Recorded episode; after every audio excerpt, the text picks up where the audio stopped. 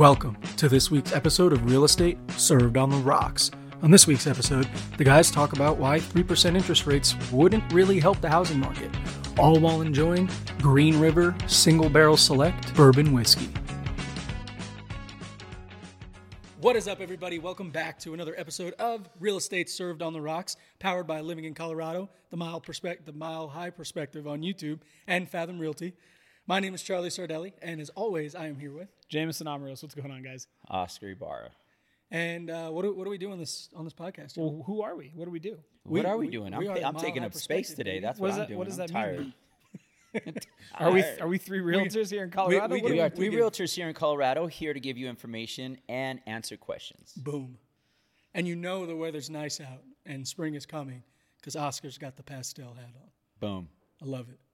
Easter. Rocking it. Mm. Rocking it. I feel like I'm in a helicopter right now, and I'm looking down at a train track, and I'm seeing two trains on the same track coming at each other, and I know what I'm about to witness, but I can't stop it. Yeah. That's how I feel like this podcast is going to go today. Oh yeah, it's it's gonna be a fun. Are you trying to say it's a train wreck? Not yet. I'm in the helicopter. I'm just I'm watching it going. No. Well, okay. So I'm the train with no brakes. There you go. His train has some brakes. but, Hopefully. you know, We'll We'll see. see. We'll see. We'll see. Well, guys, on uh, on this podcast, Jameson's gonna crash we, and burn uh, just for that. He's just we don't only himself. talk about real estate, um, but we also drink and review different bourbons. This is bourbon number fifty-eight, and uh, while we're talking about real That's estate, that's why I picked it because it's 58% alcohol by volume. boom. Bam. Mic drop. Hold on while he picks up his pen. I need that later. Um, but yeah, guys. So on today's episode, um, while we're checking out the bourbon, we also want to cover something. And honestly, this is a topic I chose because it's uh, Because you're angry. it- yeah, Because you're angry. I just you chose it because you're angry. yes, hundred percent. Some I, I can some that. some would be nice and say he's passionate. No, he's this man is fucking mad. I am. I've made videos about it he is already. mad. But he is mad. mad. Hey, we have uh, Karen, relax. I like it. I'm just saying, like some people are like, Yeah, oh, he's yeah. passionate. No, he's mad. No, I'm mad about And you it should be mad. because You should be mad. what we're going to talk about today is there I have a whole is topic a about that passion and mad thing. I'm about Yeah. to, there's a, uh, Madly a candidate running for president right now um, on the independent card, and a huge part of his platform is that he is pushing. He is going to bring back three percent interest rates so younger people can buy a home. And where I really appreciate the sentiment, and again, I have no issues with this, with this, with who's running or anything like that, other than that one tidbit, that one voice note of 3% interest rates are what's going to help fix the housing market. Because at the end of the day, 3% interest rates are a reason that we got to where we are right now. One huge reason. Uh, so that's what we're going to talk about today. Basically, why having 3% interest rates on mortgages will not help the housing market and make affordability better. and maybe why you know having 80 year old white men running a country dominated by millennials and Gen X is probably not the greatest fucking idea on the planet. I planet. can't, I can't wait for you to drop that stat later on why on the millennials. There's side. going to be a comment or two there. Oh yeah, that's fine. I don't care. Slippery. I'm oil. I'm oil. Uh, Still but like coming for said- you, Mister Account number five three four seven eight. What is it? I'm rubber, you're glue. Yeah. Whatever you say to exactly, be bounced off. Exactly. Uh, on today's episode, the bourbon that we are going to be drinking actually is older than Prohibition style, the 1920. So the bourbon that we're drinking today is Green River, uh, straight Kentucky bourbon, Mm-hmm. and it is their small batch. So as Jameson alluded to it earlier, but this is a 119 proof. So it's We call it the Mike Tyson. yeah. It'll knock your ass out. It'll knock you out. Um, I'll, I'll tell you what though, just right off the bat, the color of this guy is amazing. It's dark, Yeah, it's It like is dark. crimson. absolutely. Jeez. So Jameson, I know they've got a uh, got a story pass. Dude, so- they so do. give us they do have a cool story. like this is Um, this is one of the coolest backgrounds we've had. Yeah, it for this is a while. cool story. So it, they started out. So Green River was founded back in 1885 by J.W. McCulloch or McCullough, McCulloch, McCullough.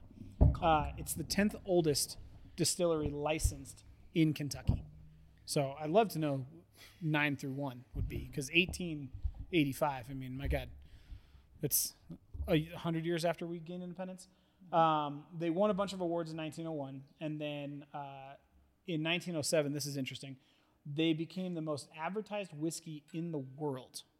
Okay, at the time. at the time in 1907, uh, because of the awards that they won. And there's Was it a San Francisco Gold Award? I don't know because I don't think San Francisco even existed at this point. Um, the gold medal Paris. No, we went back to Europe, baby. Oh, whoa. Yeah, we went to those frog eaters.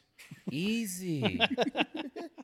Uh, but yeah, so they they won an award in 1900 at, the uh, the Paris Exposition for wine and spirits, and then um, after they won that award, they became the official whiskey of the U.S. Marine Hospital for 18 years because of its high quality.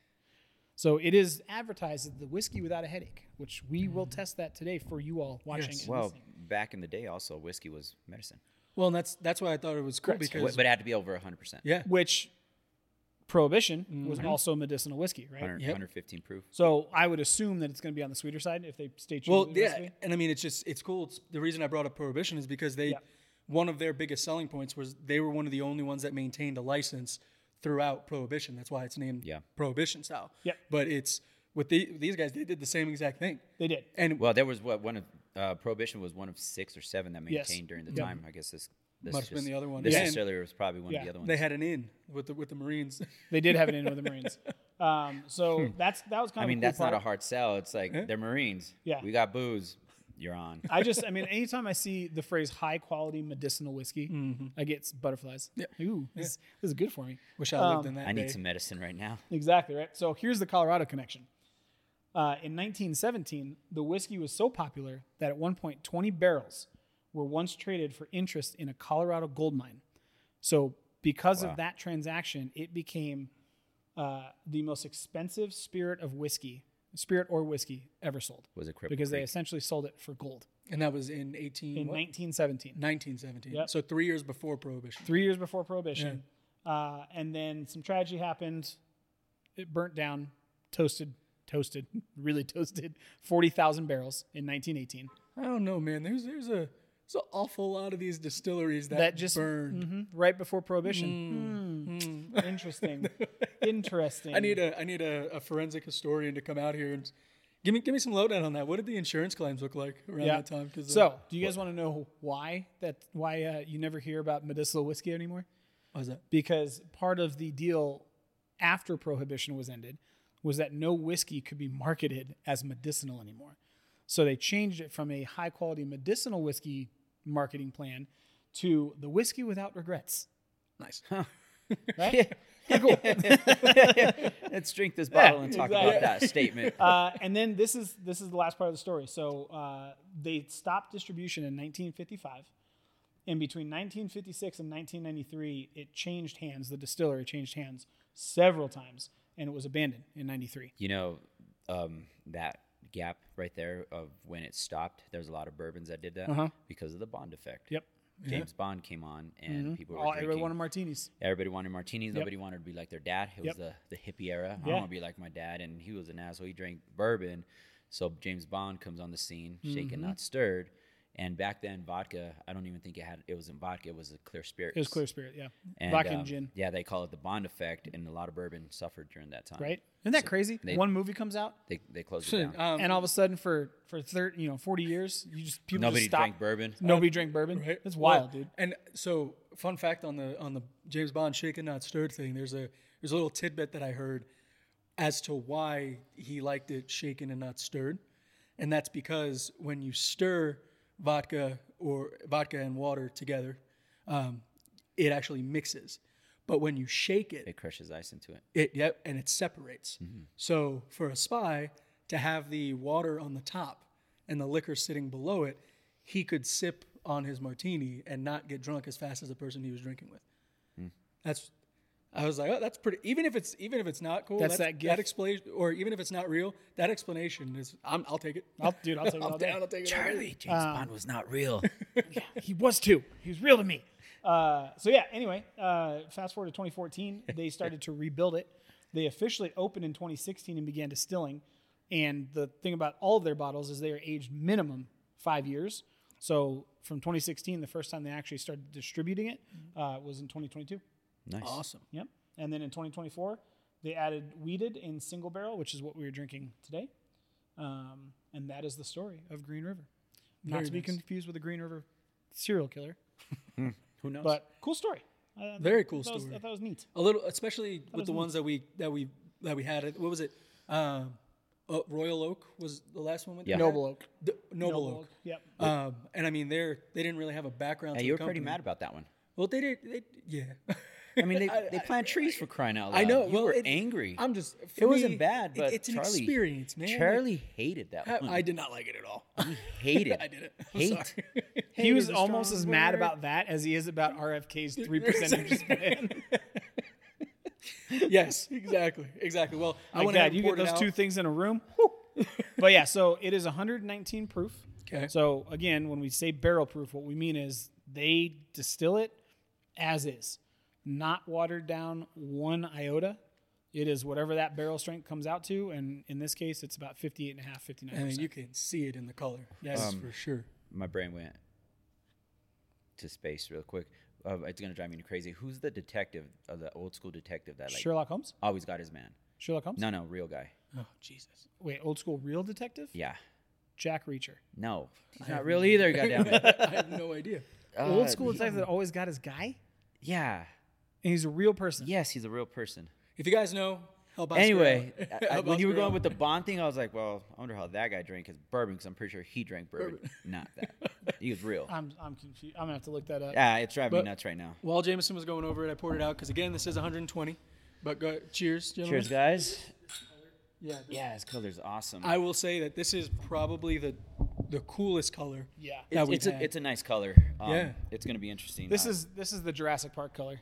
I will say it it reminds me of the um of the wine the wine cask that we had not too long ago. The color had a kind of Yeah, had yeah, like yeah. a, a hue to it, but this one is like this one doesn't have like a red hue to it. It's def- it's more more of that oak, like that dark Yeah. wood. You definitely it's like I feel like with this one they like rang out the wood, like they twisted it up and dropped it in Yeah. with how dark this is. Yeah, it's hot. I'm trying to get past the burn. yeah. To, me too. to It's s- there. To what, what do you mean it's there? Oh yeah, it's definitely there. Uh, Shove your nose in there and really take all a right, here we big. You know what here we this go. reminds me of though, and I so I'm starting to see this this parallel of medicinal whiskeys, like you when you're a little kid, your mom rubbed Vicks Yeah, under your nose. It's gonna open you up. It well, this will. Oh, I thought you that was just a bro. Hispanic thing. You guys did it too? Oh, yeah. dude. well, I'm Hispanic, but yes. I forget. see, see, senor. I will. I Although my daughter speaks better Spanish than I do. But I will say that the sweetness is the first thing that Yes. comes through. If you're gonna get anything on the nose, it's the sweetness. you know, the it's, it's It's- weird because um, the fumes, if you will, Yeah. go up my nose and down my throat. I could Yeah. feel them in my throat. Yep. Wow. You know what, of- though? it's- but gonna it's ma- kind of floral. So here- like a rose floral. I'm just gonna do a quick prediction, and we have not done it. No, we a didn't neck do pour. a We neck we pour. just opened it. We're like, Jesus Christ, this has to breathe. uh, I'm gonna make a prediction that this is gonna be way smoother than we think. down on the nose. I hope so. Yeah. What's Yes. uh what's the mash bill? Uh, so it is a rye forward, but I believe gonna it be was spicy. 21 percent malted barley. Um, Oscar, though, you hit the nail on the head, man. Right when you said rose, yeah. it is that very floor, floral. yeah, that No, floor, You, you are no, correct. comes through heavy. Yep. Um, here, let me take a look real quick before. The the wood is slight, like the char is barrel. very slight, but it Alright. definitely goes like floral. it is. Oh no. Okay, so I was right. Yeah. Yep. What were you right about? Well, let's sip it first, and then I want to see what I you think guys I'm think. numbing my my I, nostrils. I was because it they, it is a rye forward bourbon. But yeah, it's, we should. Did you sip it already? All right, go for it. Get this first sip in.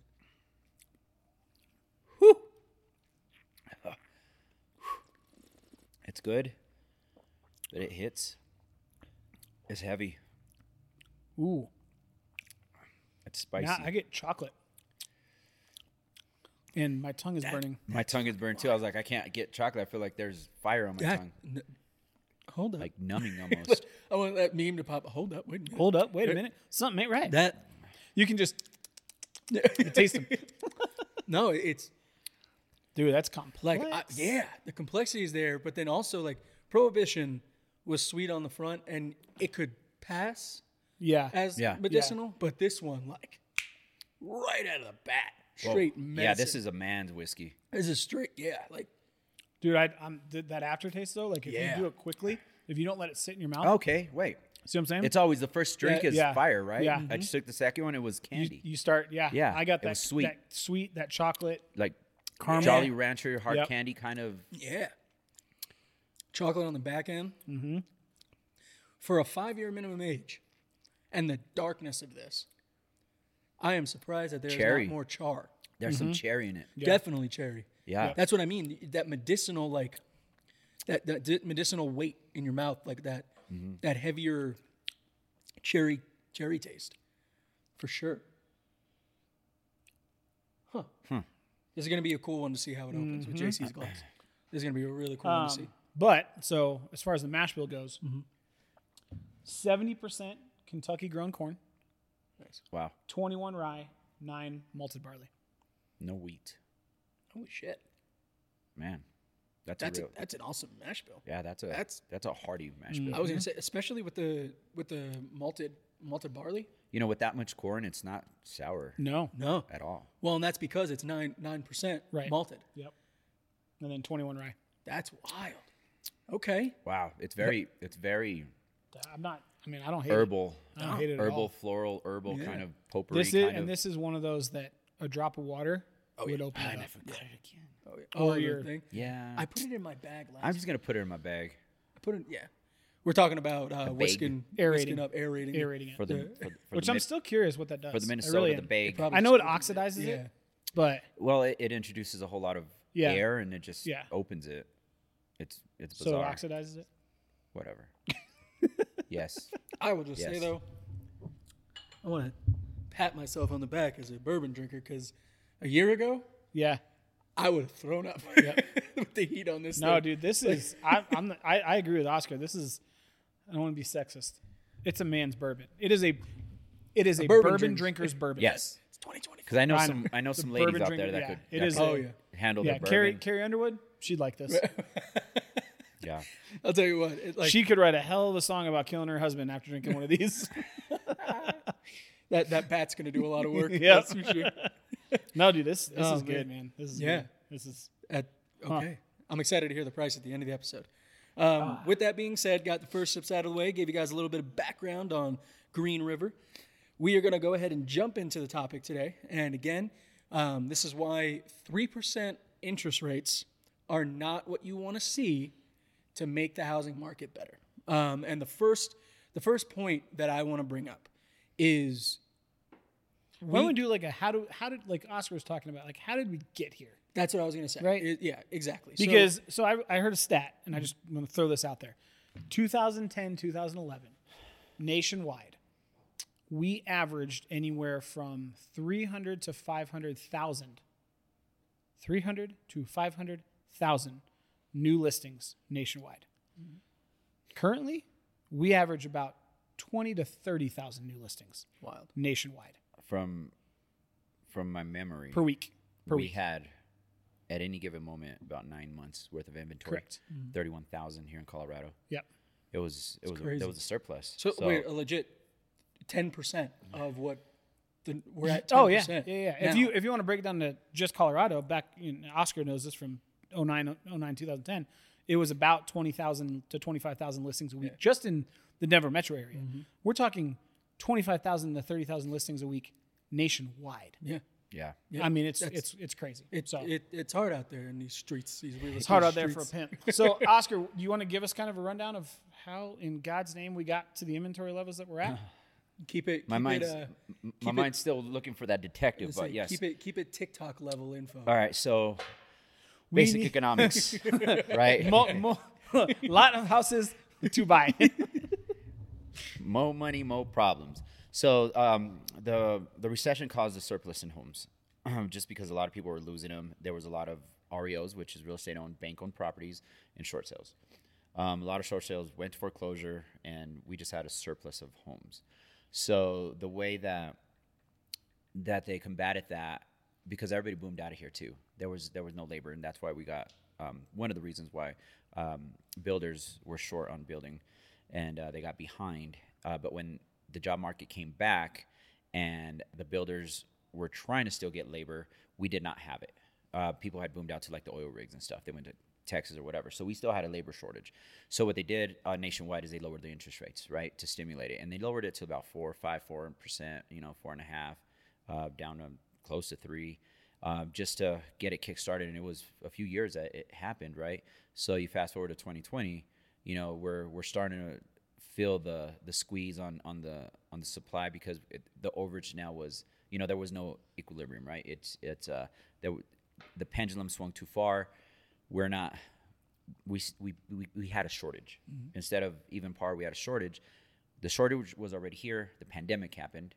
And i'm assuming they freaked out. They said the consumer's not going to buy anything anymore. Let's just rock bottom the, the rates. Well, instead of you know stimulating, it caused a huge um, shortage, Be- and on top of the shortage, well, the shortage um, the shortage became because everybody bought because they wanted to, not because they had to. Yeah. So that's what made all the prices boom up, and it just caused chaos. That's why the there's no afford the affordability conversation we keep having. Yeah. Because everybody just boosted the the price points up, and um, then they try to sever that by twelve percent interest rates.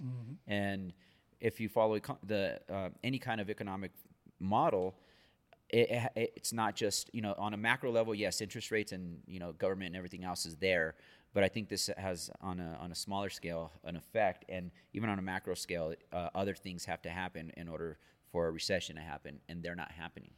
Yeah, I mean, we you look back prior to 2008, everybody was in this euphoria of the economy is just going to keep going. We were on a roll, so builders were building houses faster than they could sell them, on the premise that well, they're going to we're, we're going to be able to sell them because people keep making money, people keep making money, and subprime lending happened, and people got into these balloon payments and arms that were just disastrous. So all of a sudden, 08 happens foreclosures flood the market, builders panic, builders stop building or go out of business or both. Mm-hmm. Then from 2008 to 2020, essentially we're we'd like to be at about a million starts a month historically. We've been averaging 3 to 400,000 over the last 10 years. And when I say starts, I mean like starting single family homes. Mm-hmm. Well, and and you know, So we've been underbuilding for it's 10 really, years. really, Yeah. you know, to you know, Oscar just gave a phenomenal high level overview of what of what. I try to keep this happened. quick and simple. No, but at the end Coulda of the got day, into it, but- really, what happened? Like what what what happened with the three percent interest rates, right? And again, this is what a lot of people don't know is the government was backing mortgages. So with that assurance from the government, banks were willing to let those interest rates drop down to. I mean, some people got two point five percent, but anywhere between two point five to three point two percent. and and it carried through through inflation too because Yes. uh, when I got into the business it was in the early 2000s and we were coming out of the refinance boom Mm-hmm. we were refinancing people out of their eights nines into sixes five and a halves Yep. so we were already five and a half in 4 Mm-hmm. 05 and then they just kept messing with that Well, and what ended up happening, especially Colorado is a great example of it, is when the interest rates hit 3%, and Oscar and Jameson have both, both said this multiple times, people that didn't have to buy, weren't forced to, were said, and knew about it, said, oh shit, this is a great opportunity for me. I'm going to buy a home now. And what that did to us in an already struggling inventory was that took even more homes off the market. And at that 3% interest rate, yes, it opened up the door for more people to be able to buy homes, but by doing that, it threw off supply and demand. So, so many homes, Well, didn't it didn't throw off supply and demand? We had we've had a supply issue for ten years. yes. But Right. what I mean, what I mean by throw off supply and de- demand is it created a situation Mm-hmm. where the the lane to buy a home went from you know a two inch wide lane to a street wide lane. Sure. And then what that did to home prices, especially here in Colorado, was so many more people had the ability to buy Mm-hmm. that a lot of the people that we don't like talking about, the corporations, the people with money. But even even even the the individuals, uh, two factors came in, right? Mm-hmm. They waited, and then when we were in the the heat of things, where prices were just crazy, people were sitting at home. They're saying, "Hey, you know what? All of a sudden, I have two hundred thousand dollars in equity. Mm-hmm. I could just pull that money, use damn near free money at two and a half percent.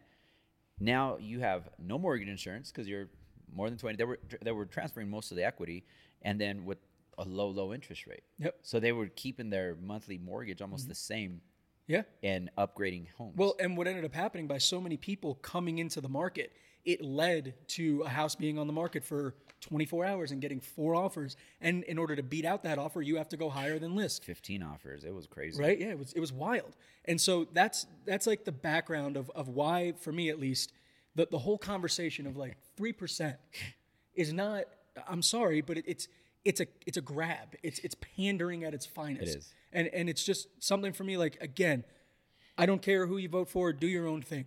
But when somebody is showing that as a positive, as a way out, it almost at such a high level with so much over a million dollars worth of marketing coming in and, and pushing this out to, to social medias, it's people hear that, oh, 3%, and I want you to buy a home.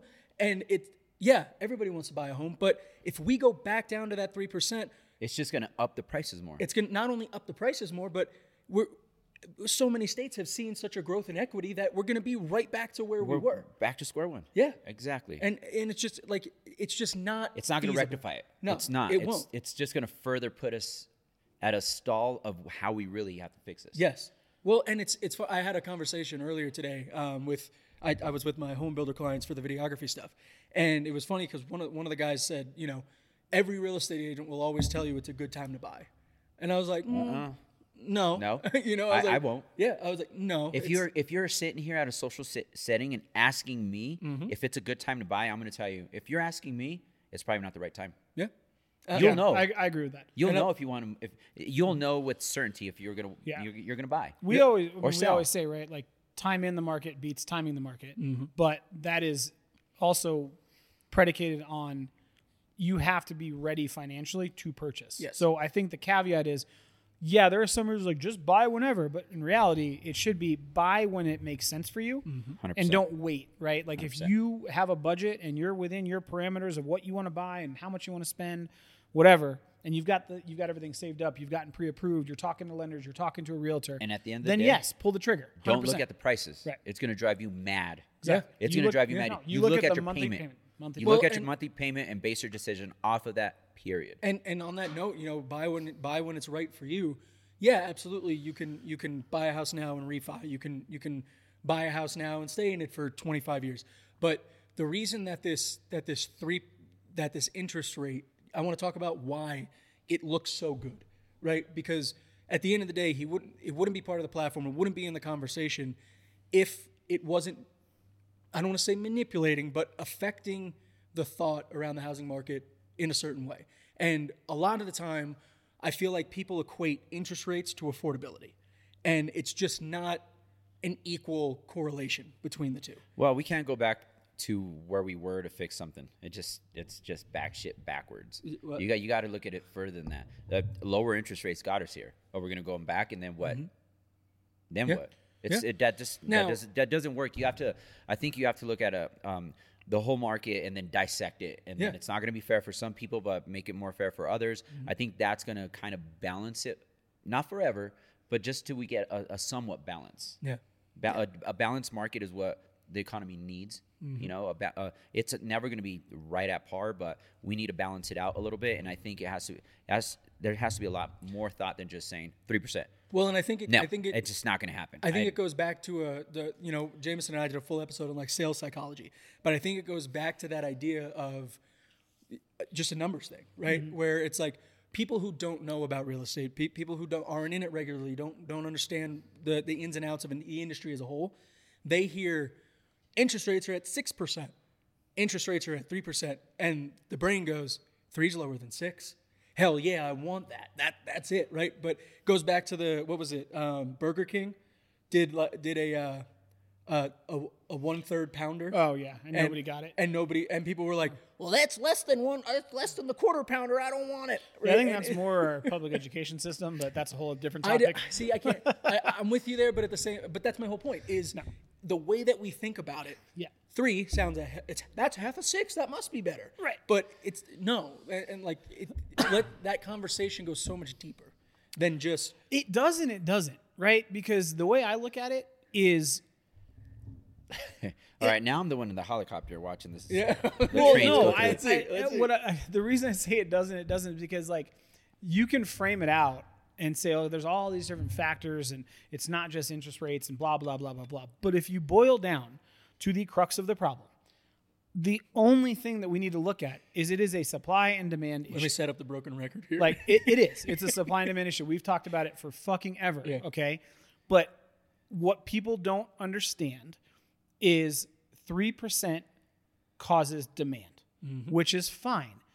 But we don't have supply. We have a so shortage. anytime you increase demand for a good that is in short supply, what happens? Price goes up. Mm-hmm. My God, I the the fact that uh, everybody watching and listening to this, I guarantee you, tried to buy paper towels, Toilet paper. and toilet paper during COVID, and were people they were selling hoarding it, and then there were eBay? people selling, reselling it on Amazon But what? and right? That's, and that's but, another. But they, my point is this: they'll go through that Mm-hmm. and go, "Well, this makes sense in the moment, right?" But then when it hits the pocketbooks from a home purchase standpoint, then they click on the clickbait and they say, "Oh, three percent is great because yes, it will make your mortgage payment cheaper. Just if you were living in the vacuum of space." 3% interest on a $500,000 loan is going to be less monthly than a 7.5% interest on the same loan. That's fine. But it would also make it three percent interest for every. No, no, but it's that's what I'm saying. If you're in Yeah. a vacuum in space Yeah. and, And we you're the only one, that's fine. But the supply thing, I just want to go back to this because these numbers to me, and I, I'm going to Yeah. send you this graphic just so people can see it, right? But this is when I'm talking about us underbuilding. Mm-hmm. Okay, so I can go back. So starting in 2000, and we'll go from 2000 to 2006, right before the housing. Here's the number of starts annually that we had 1.6 million, 1.6, 1.7, 1.9, 2 million, 2.1 million, 1.8 million homes annually started. 2008, 900,000. 2009, 583,000. Then 604,000. And then 624,000. And then 829,000. So we have been just going from there to 2013. The first time we got back up over a million was in 14. And since then, the closest we got was in 2021 with a new construction boom. We had 1.7 million homes started. That is one time since in over So- a decade. And- since 2007 and those that we stats are kind of 1.7 they're million kind of homes. skewed for two reasons. One, what about that's only new construction, the resales of personal property. No, I'm talking. I'm I- I know, new, I know. New construction. So, uh, so with with that said, there was thirty thousand just regular houses on the market already. Not to mention, a lot of builders don't put their their stuff on the MLS, so there was a lot of that going on too. So when it comes to to basic economics, right? Um, um, an entrepreneur is going to sell a good for so much, and the first um, first good is going to cost him so much money, and he has to put a dollar amount, and then there's um, there's hard costs, and then variable costs, and all this other stuff, right? And I won't go into that because we're TikToking it. Um, so when when he when he creates third, fourth, fifth to the tenth number 10 production of whatever, your profit margin is smaller, right? So in real estate, when you're talking about uh, builders, they could still follow somewhat that model, but the dark horse is the consumer. We're not building, we're selling our, our, our personal property. So that kind of skews all of that. But I could see why they did that because the projections were there and they were like, wait, we have an, we have, we have an overage of regular single family property. We got to dial back because we know we're not going to sell them. Um, back in 2006, seven, um, there was a builder. I know I'm not going to mention their names, but they were paying us three, three and a half percent because they needed us to bring clients. And by the fourth client, they were booking trips to Hawaii. Like it was pretty scandalous back then um, because they wanted us. Um, builders in 2021, what were they doing? One percent, not even point Some was giving us five yeah. point five point five. because they didn't need us because people were just coming in and buying the houses because the d- the demand, right? So you know the all, the stats. There's even more on top of that. That's what I'm saying. It's not as simple as of let's let's do three percent. It's going to fix everything. Mm-hmm. It, it's it's you got to deep dive inside, see what worked and what didn't work. Don't do that again, and how you could dissect the current market to help a certain group of people. And you know what? Some of the the well off people may not don't need it and may not be able to get a certain rate or something like that along those lines. Um, and cause an incentive to builders as well to build, you know, more affordable housing. Beautiful segue to where I was, where I wanted to go with it too. And I, and I remember who the dec detective was, by the way, yeah, who was it? Eliot Ness. Eliot Ness. Okay, no idea who the fuck. Oh that Oh my is. God, you freaking young millennial Well, asses. and I have a degree in, in criminal justice. That- you know, and, and so that's funny because I was talking to another agent. He's Gen Z. Uh, he didn't know who Oscar the Grouch was. Ooh, That- that hit- that hit okay, hard. That, that one. That one. Listen, I have the top But- 10 most famous detectives in real life in history. And Eliot Ness didn't make it. Nope. I don't see an Eliot Ness on Google here at him. all. Google Eliot Ness. Google Eliot Ness. I want to know what what what era he But was in. while Okay. while while Jameson's looking that up, the, the the other thing that I want to you know kind of break down with this too, and, and Oscar, you touched on it, is if the the sales pitch is I'm going to get interest rates down to three percent, and we have and we've experienced this. We've been told that we we're part of the corporate machine after some of the videos that we put up, but there's so many people now that argue and say, yeah, well, if homes are affordable and they come down, then the corporations are just going to buy them. Like everything that I've heard from the, the campaign and the information is, I am going to get it down to three three percent so you can buy homes. He has not said, I'm going to do everything in my power to make sure that people who need to buy homes can buy homes. Because you drop that three percent interest rate down, and again, doors open, Well, yeah, yes, no. right? and no, we're They not did- a- about they- the corporate machine. I listened to Rage Against the Machine. What's up? They did fix coming out of the pandemic because remember, one of the biggest issues we ran into is between 2020 and 2022. As an investor, I was getting the same interest rates. Yes. Now that's gone, right? They, they got smart and they go, oh shit, we actually can't do this. This doesn't make any goddamn sense. So I don't think that will come back. But to your point, the reason 3% interest rates won't won't make housing affordable is because the root of the problem is not the interest rate, it's the supply. yes. So and big corporations aren't using normal loans. well, and regardless, like of the we, somebody commented on the doesn't video the other day, right? It's like all these blah blah blah people are buying up homes and big corporations. Like there's two two sides to that. Number one, people just want something easy to blame, Yeah, right? They just want to point Human out, say that's a bad that's a bad guy, Scapegoat. bad guy, bad guy. you need people right? like me. like like my daughter I'd say that's the bad categorizes like Pokemon into good Pokemon and bad Pokemon. they just people want a bad Pokemon, right? See, and that's where you lose me. I don't know. Shit. Well, either way, I know some people watching this get it. Anyway, uh, but if you look at where investors purchase, they purchase about 23 to 26 percent of of resident of homes for sale every year, I'll tell you what. which tracks because we've seen home ownership sit between 66 and 69 percent. I tracked in Consistently. real, in, in Again, real, in every real, year. in real time. I tracked investors will buy in a down market. 100. percent That's where they make their money. Mm-hmm. Yeah, but that so if it's a down good market, it doesn't matter though because if they're inve- this is what people don't get. Yes, they're going to invest and buy in a down market, right? But consumers are also still purchasing, which is why you don't see this fluctuation of like one year they only buy 16% of homes and then the next year they buy 30%. It's like 25, 26, 25, 26, 24, 25, 26, 26. Well, but the and the reason I the reason I brought that up in the first place, and I'm not saying you know like these super PACs are going to be the ones that are going to buy. The reason I brought that whole element up is there has just been no no no no say as to how that will work because at the end of the day, if if he were to come out and say, "Look, I am going to get government backed loans and interest rates down to 3% to 3.5% to legitimate first time home buyers that can prove that they don't have they don't have any any homes in the in the past they can then I might be a little bit more on it because yeah there'll still be competition but at least it's directed I mean, I don't follow this guy, but did he give an explanation, or he just said three percent? Th- no that's that's that's what pisses me off the most is he's literally just up just- there that's just I'm dumb. gonna Well, and you you just- If, if you say, "Look, I'm going to drop it at three percent," but this is what the game Yeah. is going to be, Yes. maybe a different conversation. Well, you, you touched on what Oscar was talking about earlier, where the idea of yes, let's have specific programs and lenders and platforms, whatever it is. The problem that you're going to run into with anything going on at three percent, right,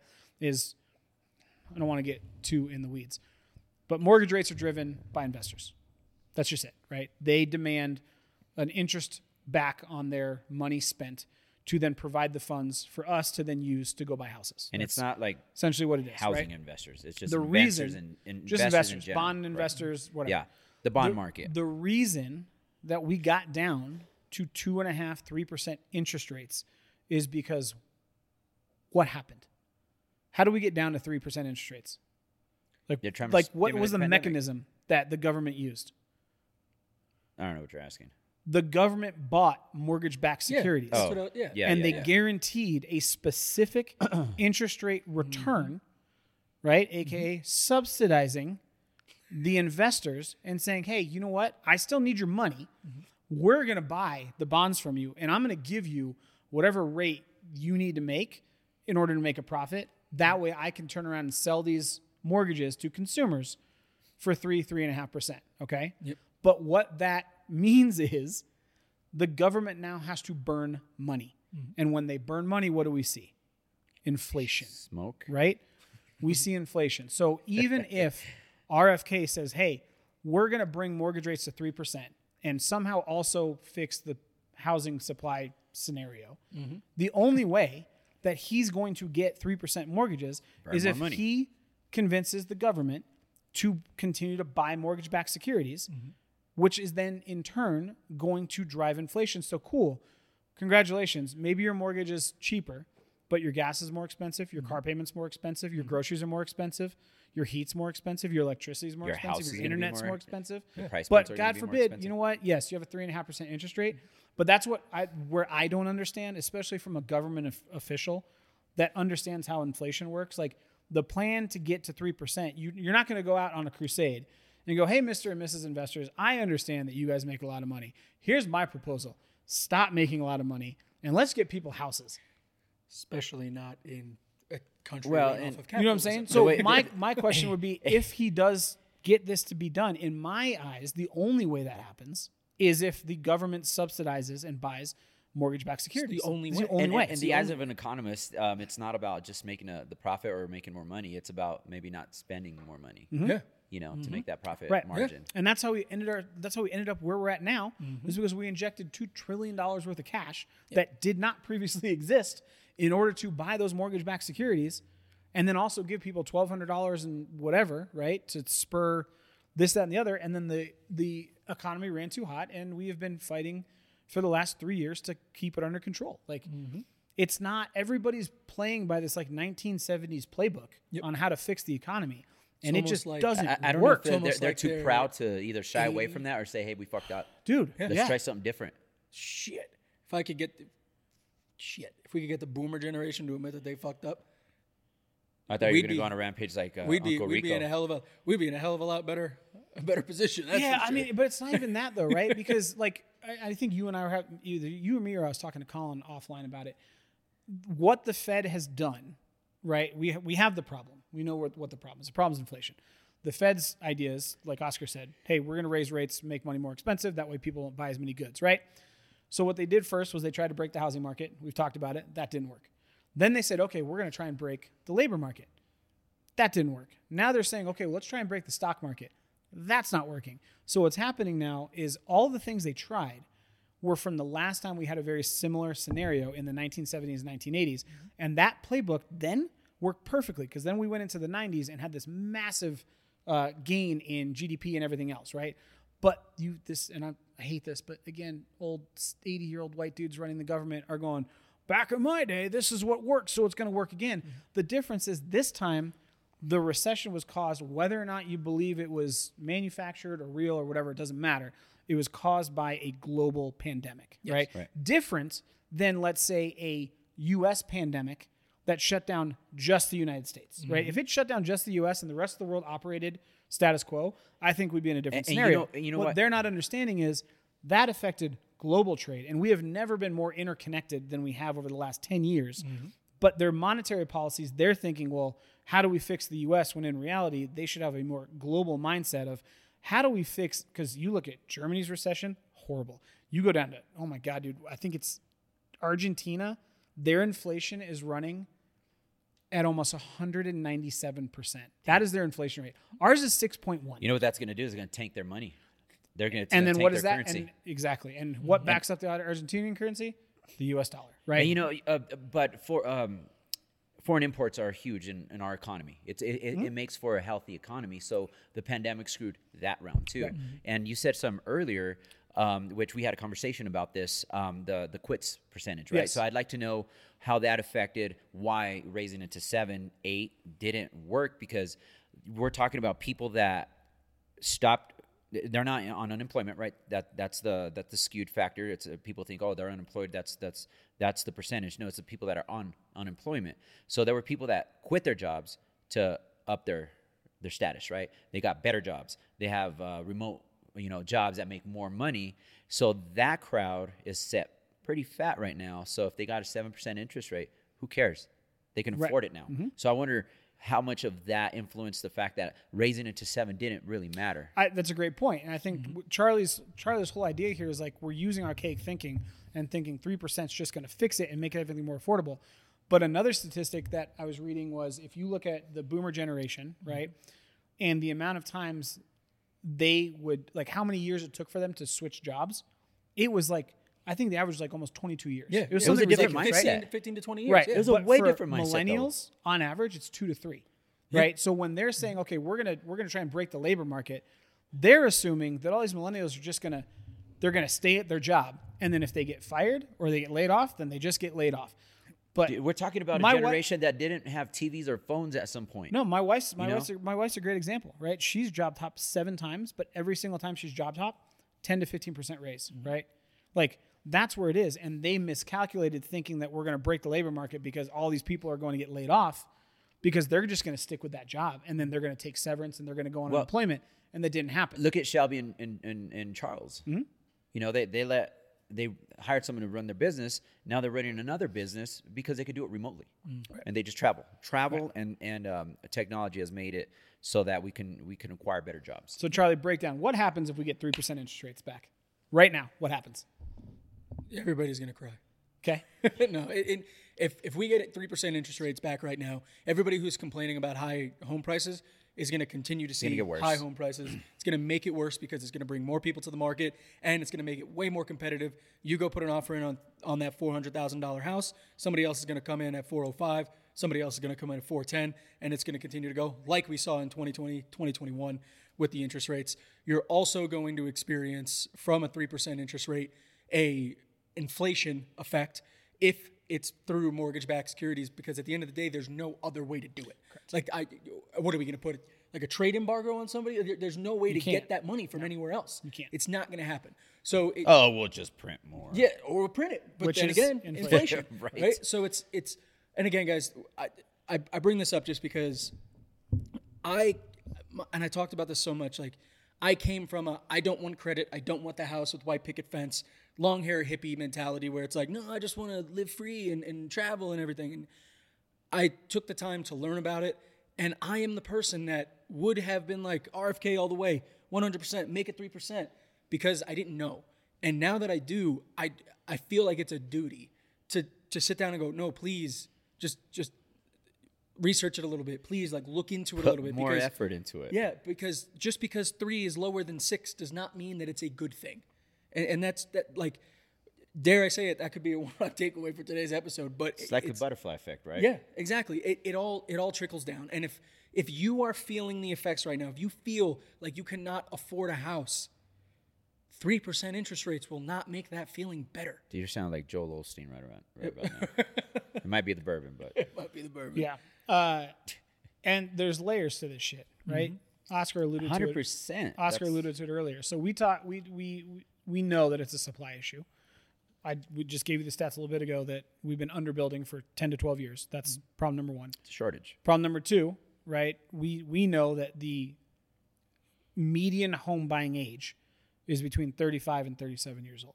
Okay?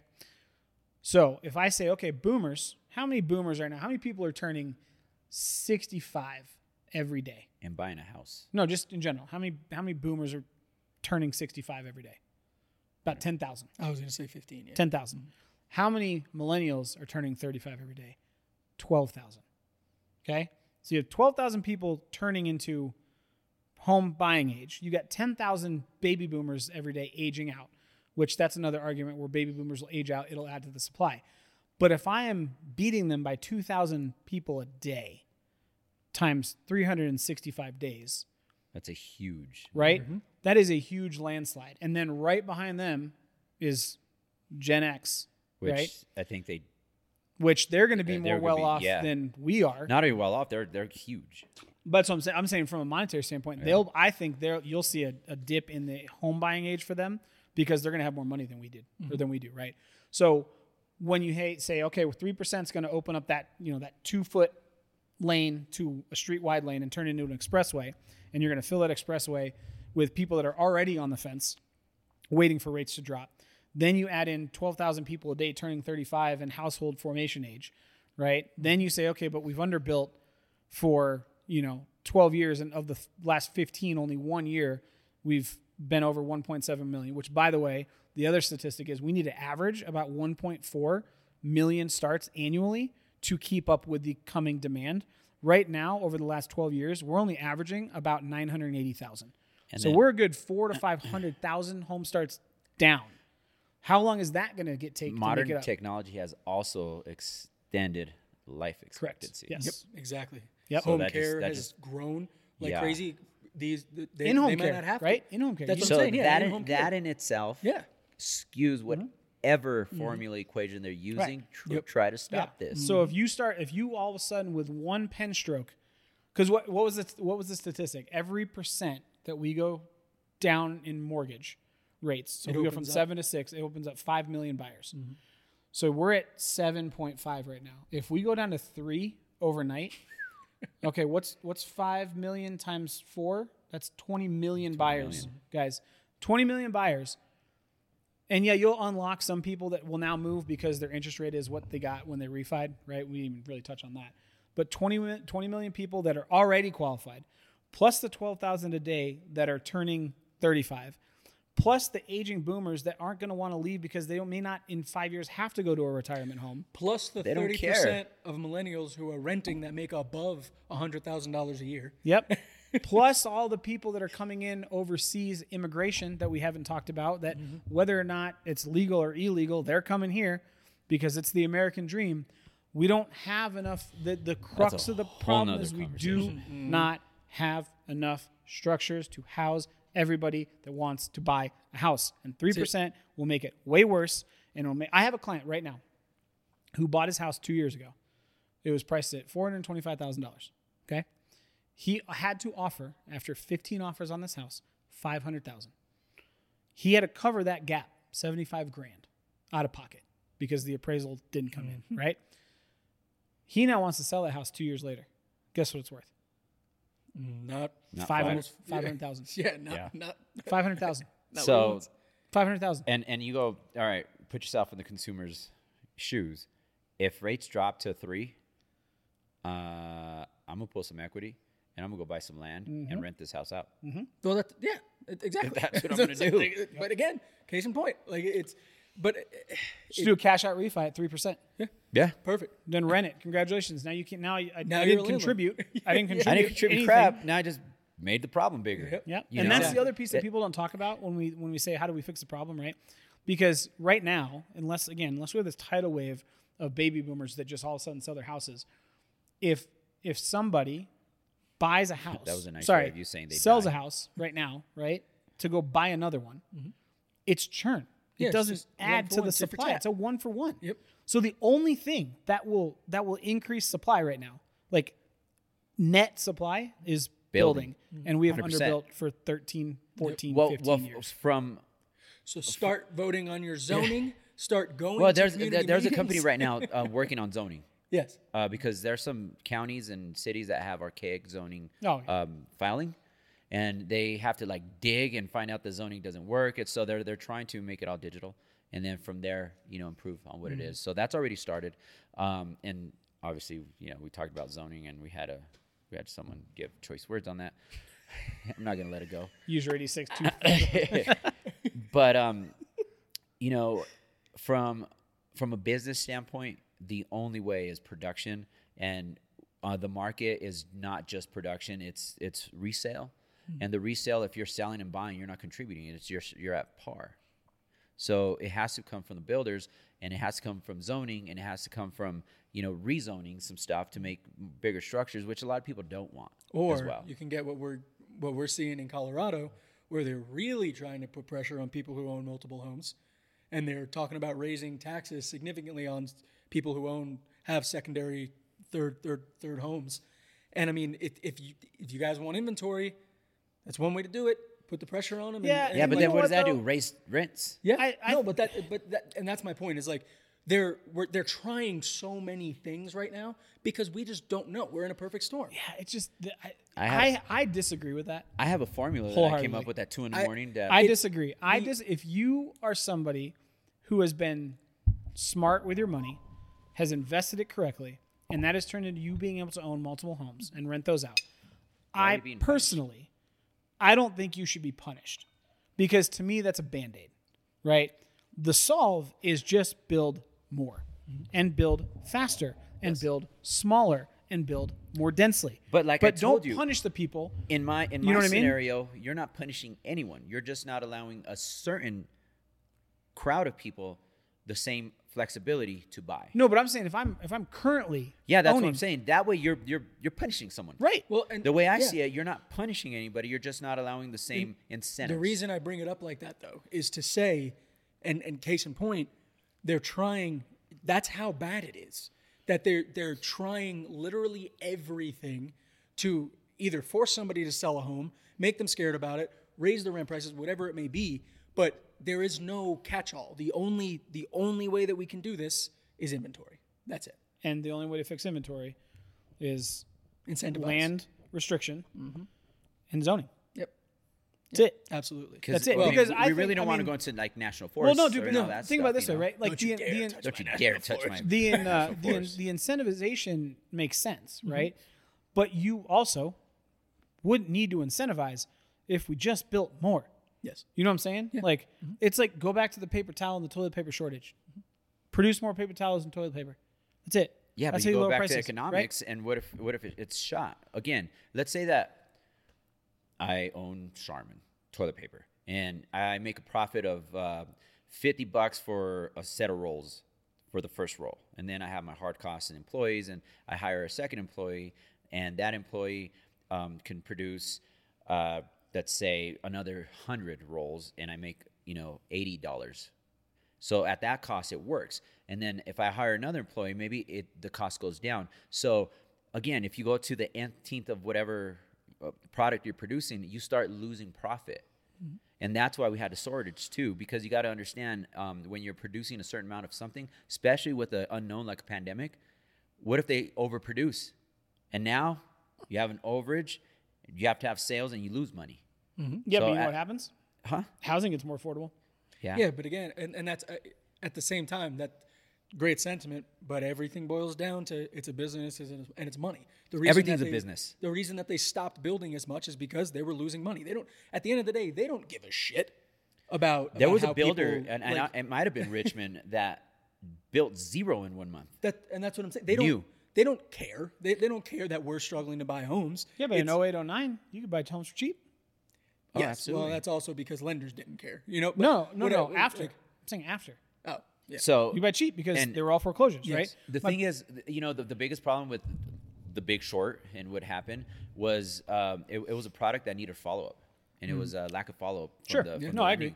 Hundred percent. It was it was lack of follow up because that product it was a vessel for you to acquire the home and you had to do something two years later, mm-hmm. and that two years later never happened. Yeah. They didn't follow up. The consumer was like, "Oh, I didn't know their rate went from seven to fourteen, and they lost their house." Mm-hmm. Yeah, I'm just saying that like it's I get the incentivizing like hey, let's pay builders, but to me that also means that the government's going to have to spend money. Yes. Which is going to make mm-hmm. inflation. So if you just look at it and say okay, like just get rid of some of the red tape just, for builders to just build shit. Just But saw, like, again, a- it's all about Charlie brings it up. I just education educate yourself because i again i've been brushing up on my economics and stuff like that not 100% I'm, Oh, not, I I'm no i'm no expert but did you know that the federal government government is still giving money uh, subsidies to mohair farmers or whatever mohair is like from goats or something like that because uh, back in the day when the bombers needed coats they needed mohair because it was warm because the cockpit didn't have any and, and it didn't have a heater yeah. so they needed those. So the government said, "Look, we'll we'll we'll incentivize, we'll we'll subsidize, we'll we'll, we'll give you money, and just produce more." And the government was giving them money to produce more. Their lobbyist was so good that to this day most of those bomber jackets are made out of synthetics, but their lobby is so good that they still spend millions to give to the mohair farmers. I just, Why don't you look All into something like that and cut those all- mohair farmers? I'm sorry, cut them out. I, all I saw was like Jameson, like a like a political cartoon of like Joe Biden, like stepping on the neck of like a of a home builder, but build more houses. No, but it's no, it's not. But it's not. It's not, dude. It's not that though. Because ready, it, it- it's not that. Because I just said twelve thousand people a day are turning thirty-five. Yes. The millennial generation is the largest generation in history. It's seventy-five million people. We've already seen bigger over than the Gen last Zs? over. The, oh I yeah. thought Gen Zs were Nope. bigger. Nope. Millennials. Because we we millennials slowed down. Millennials. Over the last year, year like, and a half, We ain't maybe making two more years, babies. new home construction has accounted for 37% of home sales. Mm-hmm. You cannot tell me right now that, to quote a great movie, if you build it, they will come. Absolutely. Like, I'm sorry, they will. And you've got builders that are already catering with interest rates by reducing square footage, mm-hmm. making smaller homes, getting rid of like formal dining rooms, different things like that. But I, I find it very hard to believe that if you just got rid of some of the fucking red tape mm. and allowed builders to just build houses, they will sell them at least over the next 10 years. Oh, but okay? that red tape is there for a reason, Jameson. User 54689 said so. Dude, do you work for the city? Dude, we're not against city. We're just saying it's a. I hate that guy. I would- I I'm would- sorry. I love you, but I hate you, man. Just awesome. makes sense. It's You know what's awesome. funny? It's so like anonymous that like there's gonna be like a lot of people watching. Like, I wonder if he's talking about me. It's not No, you. no, I think he's he knows about- who he is. I think he's talking And dude, and, and even if you did work for the city, it's not. But I like have nothing land, against like the city. It's, land use, right? Like Yeah. land use is a pain in the ass, dude, because they just did it uh, the Boulder in Boulder, right? yeah. So in Boulder right now, single family, you can't have duplexes or triplexes. They just changed that, so I can go in. And there's a minimum lot size that I need to build a triplex, and then So, somebody's and- like, and- and- poor people living on top of poor people, or how about this? Just people getting the opportunity to fucking own their home. I promise you, if you're in Boulder, it's not poor people living on top of No, poor dude, people. the, the it's wealthy people I almost, living I on top put of that wealthy like, people. The median income in Boulder is two hundred and forty-seven thousand dollars, if not more. Fuck Jesus. off, bro. So the thing I is, love it. ugh, I mean, there's so much involved there, and I what just- are we talking? About? We're talking about zoning. What's zoning? Zoning is a rule. We're And overcomplicating who created that rule? That's what's happening. We created that rule, and we could change that rule. It's not set in. It's stone. actually- it's a- if, it's a if you're gonna follow rules like that, then you should fuck you. It's You could break rules. We created them. We could break them. It's not set is in stone. it We're not going to die if you don't You do have- them. you have I'm sorry, are- but that kind of mentality really fucks with me. I'm sorry, it really does. you. you It have, does. You have a dichotomy. You have people that are overcomplicating the problem, Yeah. and then you have people like RFK who are now oversimplifying the solution. Right? Like uh, for some reason we just swing on this 100%. We're swinging. bipolar fucking spectrum, and it's like, well, if this doesn't work, then fuck it. We're gonna go all the way over. Well, this is the way it's been for years. Okay, let's change it. And then this guy's like three percent. All right, you need to do more homework. Yep. That's where we're at. Yeah. Oh boy, I love it. Anyway, I know we started the I'm episode fired up. I- Charlie's. I- I with- wasn't even gonna gonna a say, second I know we started it with Charlie's. Charlie's angry about it, but clearly, welcome everybody. Uh, I I, think you know this is a what? Tell me more about Eliot Ness. I need. A, I need. A, I need a segue. Oh, out here. 19, the 1920s and 30s after Prohibition. The reason he's famous is because he was the lead detective on a group of police officers called the Untouchables because they were Yes. morally incorruptible. They were the ones that were responsible for hunting down and persecuting or prosecuting Al Capone. Boom. Nice. Eliot Okay. Ness, There ladies and gentlemen. All I'm right. pretty sure he like drank it. bourbon. Well, guys, um, if, I mean, if you're I don't know because he was hunting him down during Prohibition, first so time, I uh, assume he actually didn't drink. yeah, bourbon. but what about the whole story on larceny? he had a lot of he, He just had a lot stole of the sickness stuff. that he needed to fix. Yeah, he was taking medicine. Yeah, No, he I'm was pretty taking sure medicine. It was he was, medicinal he literally bourbon. was called untouchable because he was uncorruptible. I'm pretty sure he was not sneaking whiskey while he was chasing down Al Capone. He was 100 percent sneaky whiskey. Uh, that's what you did back then. Well, guys, um, if, if this is your first time listening, thanks for thanks for tuning in. Hey, staying I in. told you it was gonna be a train wreck. Yeah, yeah. hey, I think I think it was a great, great, great conversation. Um, but at the end of every episode, Sorry, I don't we get do, upset much, but man, there's some things there that it's like. oh. Yeah. Uh, But at the end of every it's all episode, we do what we like to call our one rock takeaway, where we kind of just summarize our thoughts from today's episode. Um, and who who does anybody want to take it? Go first. Sorry, I'm reading about Eliot Ness now, so somebody All else right, go uh, first. we're gonna do a one rock takeaway. You know what? At- at- I, you know what? Here's my rock takeaway, real quick. Th- this is why Eliot Ness did not drink bourbon.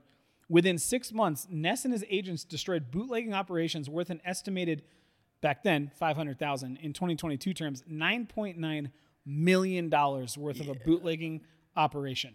I like it. Yeah, but he wasn't buying bootleg booze. He was buying medicinal booze. I'm just saying. You But, go down, down alright, to the so CVS and get He was the bourbon? chief investigator of the Prohibition Bureau. So Oh, he definitely drank. So my one rock takeaway for today's episode is going to be that don't again take it take anything for face value. If if something in, intrigues you about a number, say three percent interest rates, see what that entails, and don't just take the front end of I'm here to help you and cause a major problem in your life because one no, no one number is lower than another. Don't be narrow-minded. Yeah, that's my one right takeaway. And I'll, I'll piggyback on that. I mean, my biggest thing is um, all these rules and regulations. Obviously, that they were very, very thought out. But we live in a different era. Um, it's like taking the Bible and and reading through Corinthians and trying to put those same rules and regs on modern life. It's not going to work. He Um, just pissed off a lot of people. I, it doesn't matter. It doesn't work. It's. I mean, you could you could abide by a lot of stuff, but there's a lot of things that we need to change because we live in modern times. Same things goes goes for laws and rules. Maybe we need to change a few of them. We created them. We can change them. Macklemore. We idolize a book written over 3,500 years ago. Oh, now you're gonna piss people off. Uh, good. Piss them off. Sorry. No, but I'm just saying, you know, there there there are things that we may need to change to to correct a problem Yes. that we've created, which is okay. Let's just keep moving forward. And as much as I would love to live in a society that it's win-win for everyone, let's just at least make it close enough. That's all I'm asking. Yeah. Jameson, one rock takeaway. Look up Charles Darwin. Okay. All right. Good enough. Yep. I like it. Geez, went from the Bible to we're fish. Yes. Saying, Those All right. Adapt- those two adapt- back to back would probably definitely piss some people. ad- adapt or die. Like, Adapt or die. That's that's what it is. We're using a playbook from the 1970s. It's not working. We know it's not working.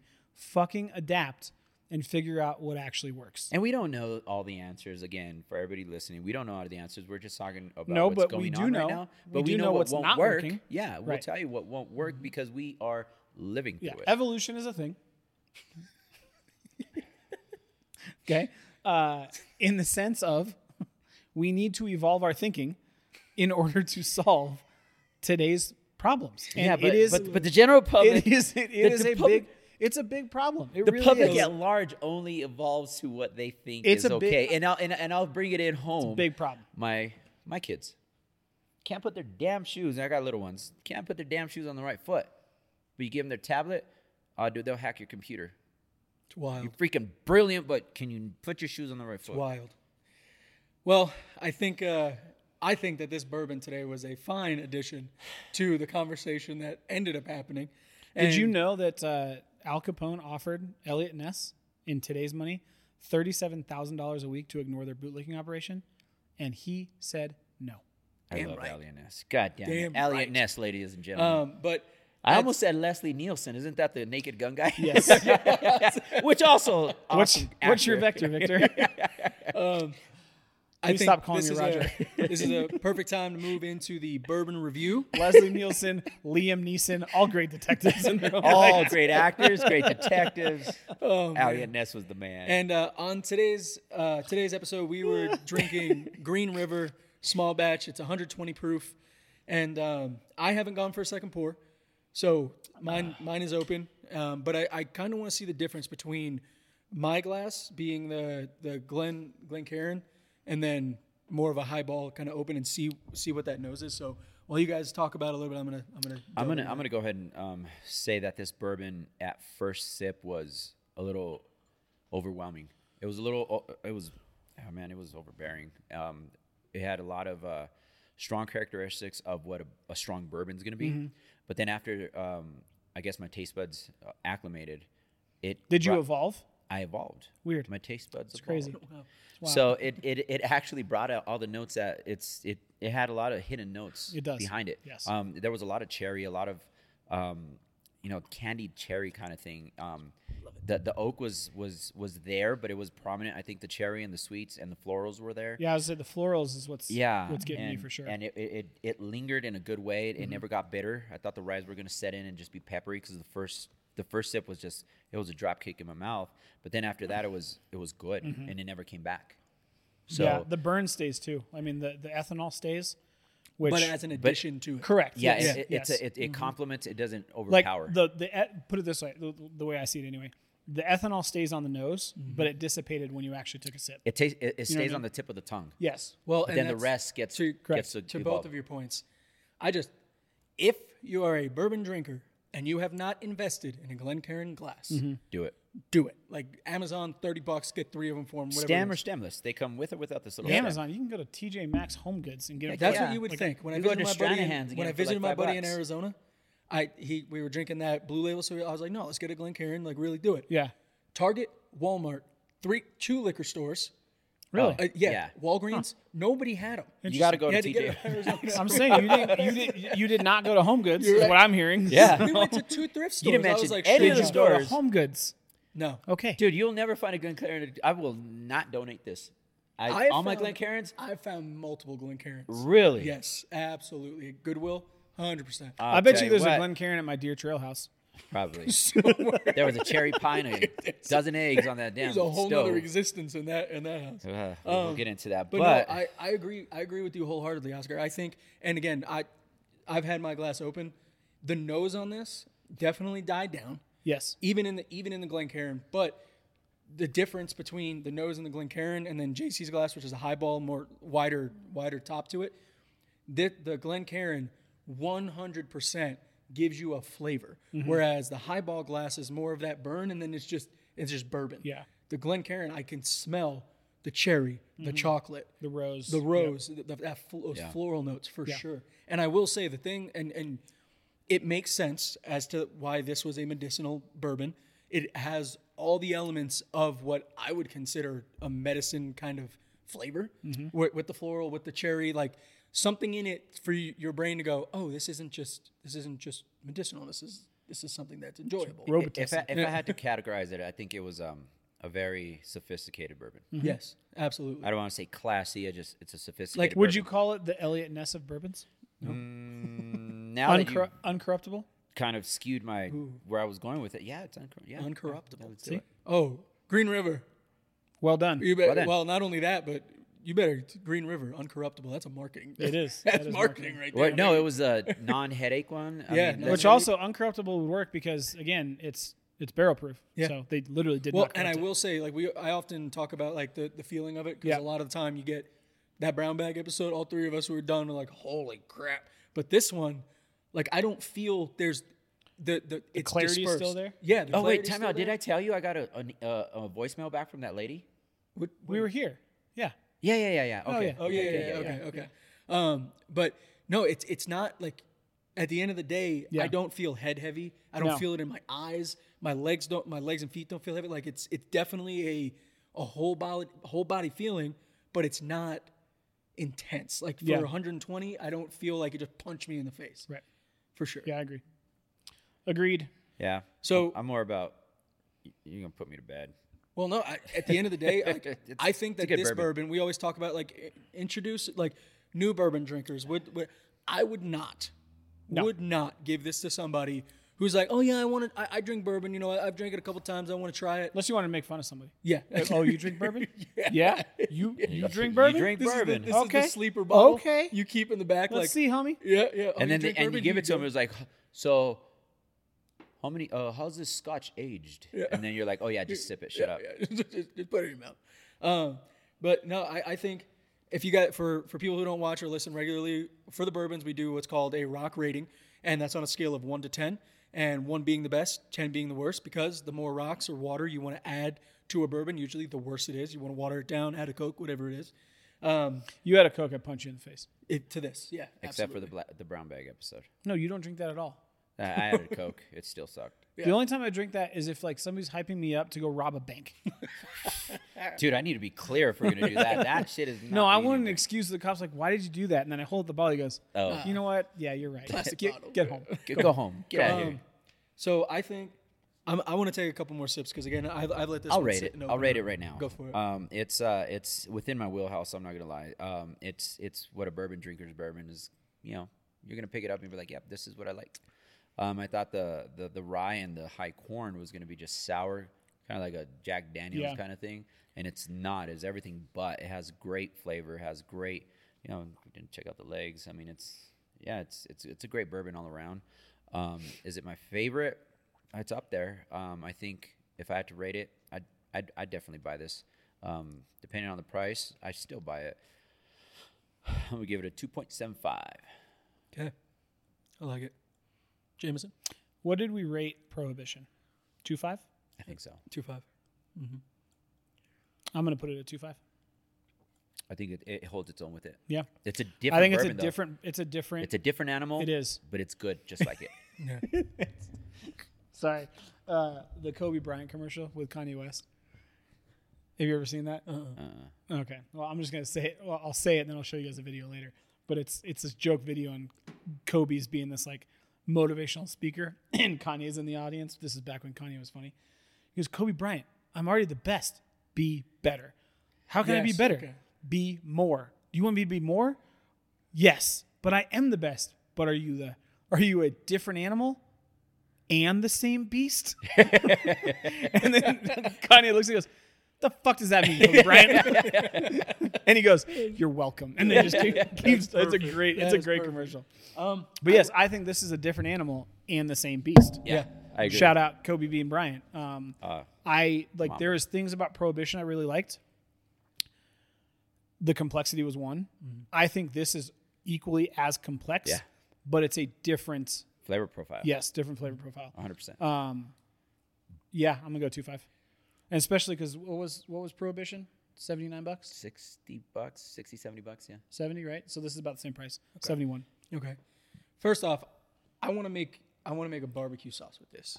Yeah, Yeah. I feel like Yeah. like a bourbon feel- maple yeah. glazed Yeah. chicken. oh yeah. like that. The cherry notes. Yeah. Oh yeah. Like that. I think. Yeah. What a. This would be a great bourbon to make some absolute BBQ. Um, I will. I want to say that I'm going to sit closer with Oscar at 2.75, only because this one I feel leaned heavier into the sweetness, and I, I do like sweet. My palate is sweeter, but I feel like it. I didn't get enough barrel in comparison to like the cherry sweetness versus with Prohibition.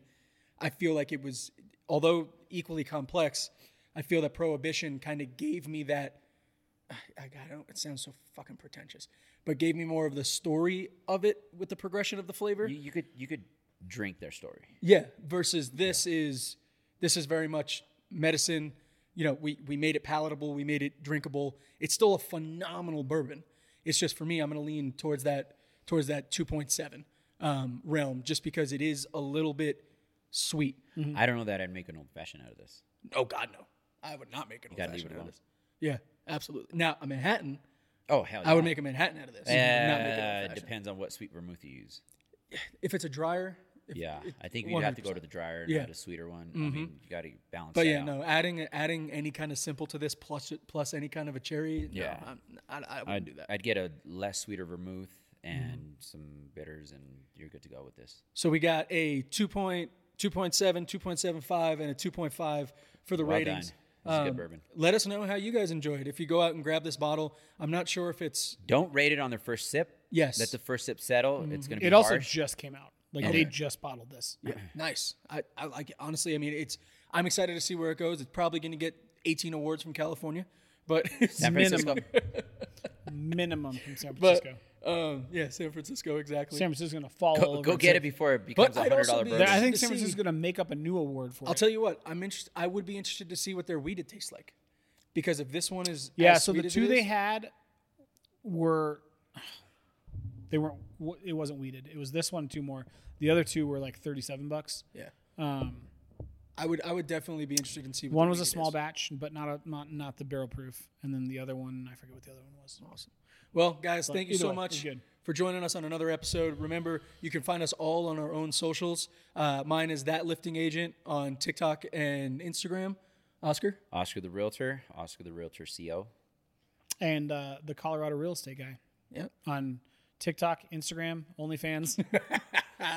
Uh, some people might might want to see those tattoos, buddy. hey, I, I got them to show them off, baby. They also tell a story. Hey, I like it. I like it. Uh, but if you guys want to get in touch with us, remember this is 24 7. You can drop a call, leave us a voice message, send us a text. And again, keep registering for those weed points with our phone number because it's It's helping out a lot. Did you say weed, weed points? Yeah, they're putting our phone number down at dispensaries for their for their points back. Oh hell yeah! Yeah, it's- Colorado, baby. Jeez, I But- didn't, I didn't, I didn't know you, that. can, you can reach out to us at any time. RESOTR at the milehighperspective.com is the email.